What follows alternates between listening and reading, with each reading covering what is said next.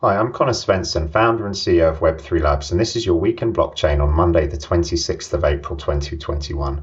The leaders this week include the launch of a new CDBC task force in the UK, bumper yields are being predicted for Ether, Richemont, the owner of Cartier and other the luxury brands, are getting more involved in blockchain, Facebook's Diem may be launching later this year, there's been another DeFi hack.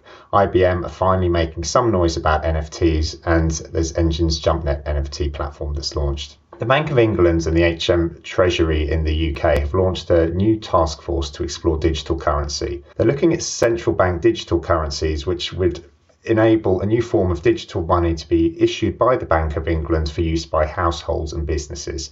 This would work alongside existing uh, cash and bank deposits rather than replacing them. The government and Bank of England have not yet made a decision on whether or not they're going to actually introduce this, but what they've done is they've engaged uh, widely with stakeholders on the benefits, risks, and practicalities of doing so. The task force uh, plans to ensure a strategic approach is adopted between the UK authorities and uh, in exploring CDBCs, and it will require close coordination among a number of different actors. The overall goal though, of this is to coordinate the, uh, and explore the objectives and use cases and opportunities presented by CDBCs to guide the evaluation and design features that must be included to support the goals of this, support rigorous, coherent, and comprehensive assessment of the actual use cases for CDBC, and uh, monitor the actual uh, international developments here as well to ensure that the UK remains at the forefront for global innovation. This was a huge piece of news when it came out this week, simply because you know, the, the UK is a very significant economy and very, very involved in the you know fintech space and very much one of being one of the global financial centres. Uh, the actual you know the, the ramifications of this are, are, very significant. So it's, it's really positive news to see that the authorities are really looking at the technology very seriously. And kind of related to this, PwC actually launched their uh, CDBC Global Index, the, the first edition of this uh, in the last week too. And the idea here is that it's uh, an, an, index that's well, it's really a report to measure a central bank's uh, level of maturity in deploying their own uh, digital currency. And so what they do is they've created an index that uh, captures the central bank's progress, uh, their stance on CDBC development, and actually public interest in a, a, a, couple of use cases. The first of which is retail, which is where these um, these CDBC currencies are actually held directly by citizens and corporates, and then the other is interbank or wholesale, which is where these these are payments using CDBCs, um, which are controlled by financial institutions. Um, so they use there for payments, but also financial settlements as well. Within the report itself, uh, they actually outline the traction by different countries for retail applications and, and wholesale. Uh, but it's, it's a really interesting report to actually go a bit deeper in terms of where we are currently uh, in, in the actual landscape here. In China, the one of, one of the regulators there has said that Bitcoin is should be classified as a alternative investment. This is something that came out on Twitter, where uh, Li Bo, a deputy governor of the People's Bank Bank of China, uh, the country's central bank there, said that uh, Bitcoin and stablecoins are alternative investments in the eyes of the law.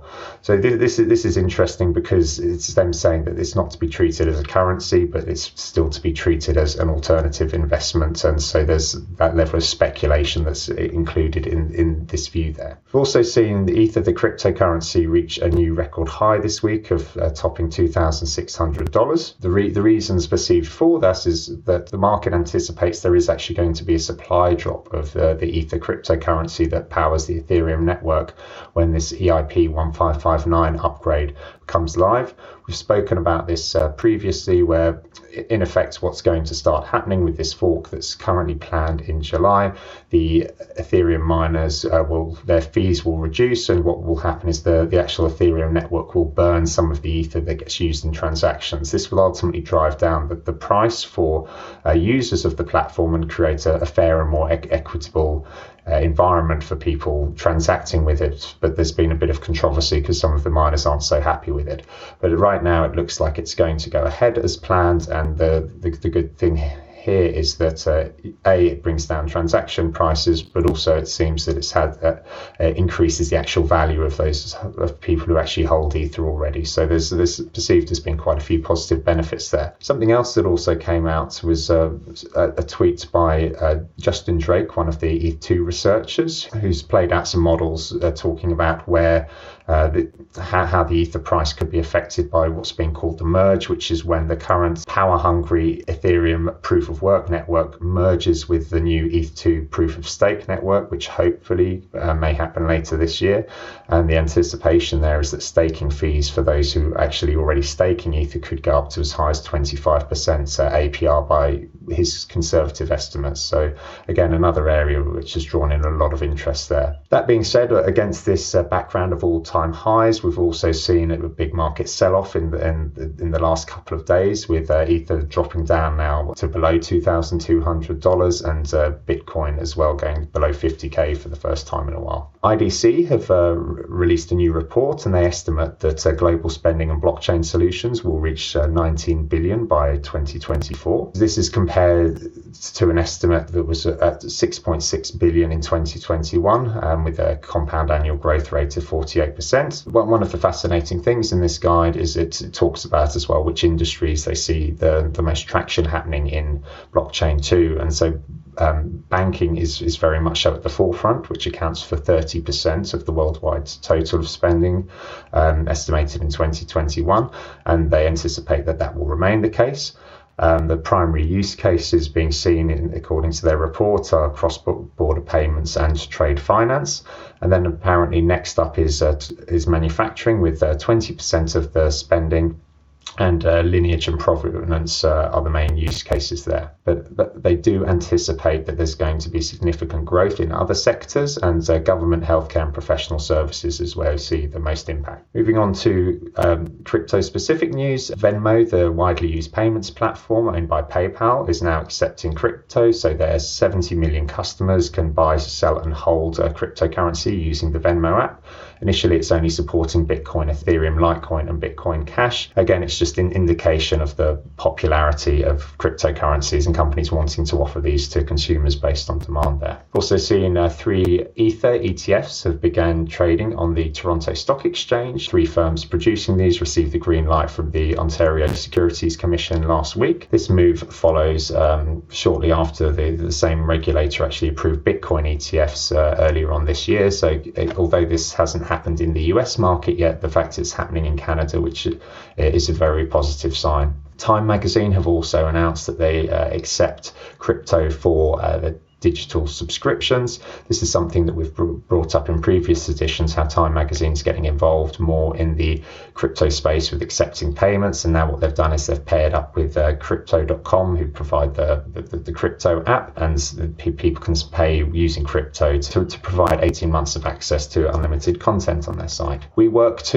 um, have, dis- have announced that they're getting into the crypto space and will start accepting crypto for payments and will actually add the funds directly to their balance sheet rather than uh, trade them out into a fiat currency, which is often what happens with a number of companies. The German telecoms company Deutsche Telekom has also announced that it's bought a number of Celo coins for the, the Celo blockchain platform. The purchase was made through their innovation pool, and um, although they haven't commented specifically on the purchase as such, it's very positive to see a large corporates getting involved in the fundamental uh, crypto economics associated with this project by actually investing in the coins there.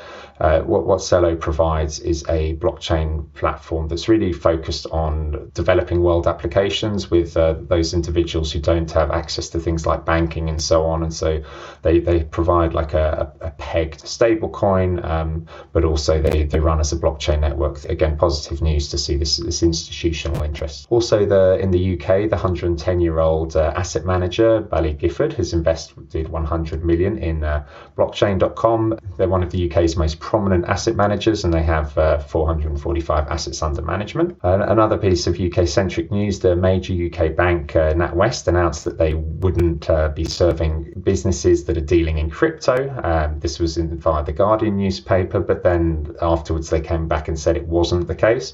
But I think more and more generally, when you hear about HSBC has been taking quite a conservative approach towards crypto, and then also he- hearing as well NatWest doing similar thing, there's a bit of a contrast there with what's what some of the UK banks are saying compared with uh, the American banks, for instance, such as Morgan Stanley and Goldman's, and of course JP Morgan, who are, are really sort of diving in uh, to the asset class. And uh, the Cartier, Cartier owner, uh, Richemont, which is the second larger, largest luxury conglomerate in the world, they've actually spoken about um, how they worked with NFTs on an Ethereum based platform, partnering with uh, Arianee for these Vacheron Constantin uh, luxury watches. Uh, they made use of a um, Ethereum platform for this because they wanted to actually target consumers and provide transparency. Hence, it made sense for them to actually work with the public Ethereum network. Also, uh, Prada and Cartier have joined the LVMH Aura blockchain consortium, uh, which is focused on addressing counterfeits. Uh, it was launched by Microsoft and ConsenSys in 2019, and consumers can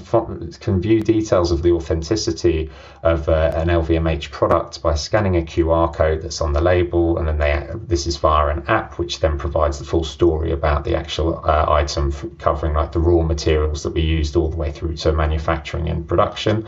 Um, it's also got information about product care and warranties, but it's just great to see this, you know, there's more, more traction occurring with this, you know, very valid use case of the technology. There's also been news about the Facebook-backed Diem project planning to launch a digital currency pilot later this year.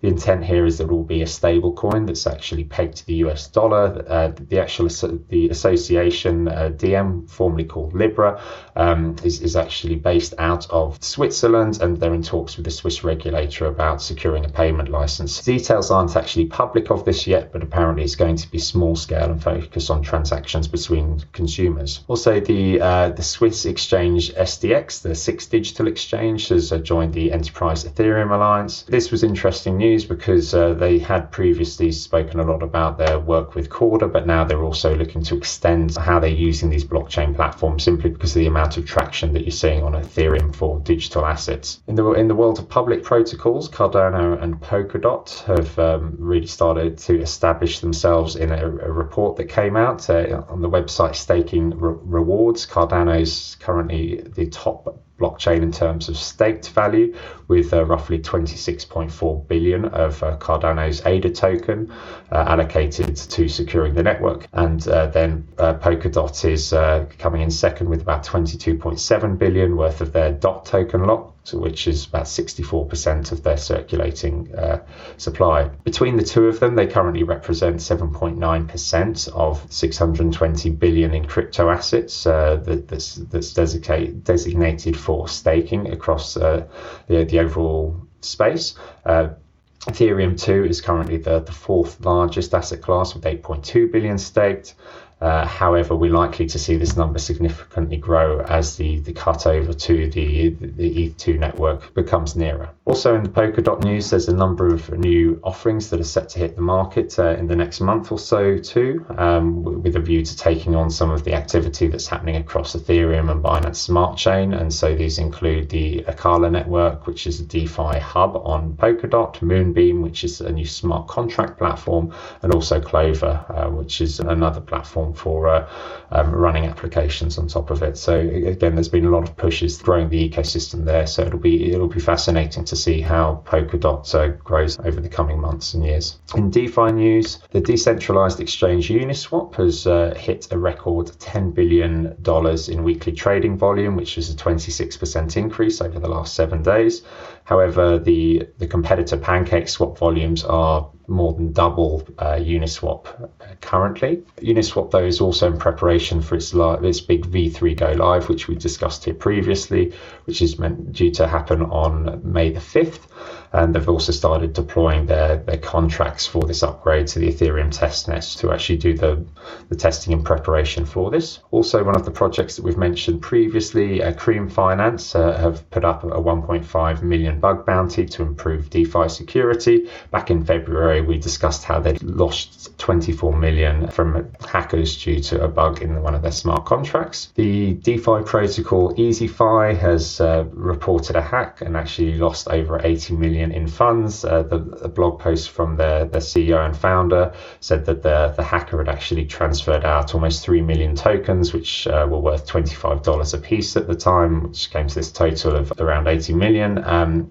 apparently, the, the hacker actually managed to get hold of the private key for um, one, one of their, their wallets there rather than doing it via a, a, different mechanism such as exploiting a bug in the smart contract. So again, it's just testament to the different you know attack vectors that people need to be very you know across when they're running these projects. The NFT world, uh, JumpNet Enjin's new gas-free blockchain has uh, got fi- over 50 projects within its first two weeks of launch. Engine have been involved in the blockchain space for a while, and they are actually co-creators of the ERC uh, 1155 token standard which is a token standard that enables you to have a contract that manages both fungible and non-fungible tokens uh, using the, the, the, same contract. So it provides a lot more flexibility than just saying we're going to go with ERC20, which are fungible tokens and uh, ERC uh, 721, which are non-fungible. What they've done is they've, they've spun up a Ethereum compatible blockchain with which doesn't have gas fees, but um, and they've, they've been able to get significant traction with that. So they've got companies uh, who've already started using it, which include Microsoft, Binance, OKX, Blockdown, uh, My Metaverse, um, and Metaverse Me. And so this will be a, definitely a platform to watch. The patent market platform, uh, IPWE, has partnered with IBM IBM to launch NFT patents.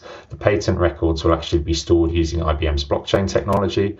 I think the interesting thing about this piece of news is that there hasn't really been a lot coming out from IBM in the space of NFTs, and so although this is just um, you know a, an announcement at this point in time, it shows that you know potentially there is some interest in companies trying to build some applications on top of uh, IBM's blockchain technology. Also, the uh, Bitcoin-based NFT game Infinite Fleet has raised 7.2 million so far. This um, is a PC game that's focused on collectible spaceships that players can purchase sell and uh, use within the game. In terms of the metrics this week, we've seen the crypto market cap is down 6.6% uh, to 1.82 trillion. Uh, the assets locked in DeFi are down 12% to 52.9 billion. And then the NFT sales are, are down uh, roughly tw- just over 22%, uh, where we've seen over 25,000 sales with an average price of just over $1,300. And that's all we have for this week. If you like what you hear, please subscribe to our podcast and our YouTube channel. Links to all items discussed will be available in the show notes and on our website, weekinblockchain.com. We also host a weekly clubhouse session every Monday at 12 p.m. Eastern and 5 p.m. UK time if you'd like to discuss any of the items we've covered here. Thanks, and I'll see you next week.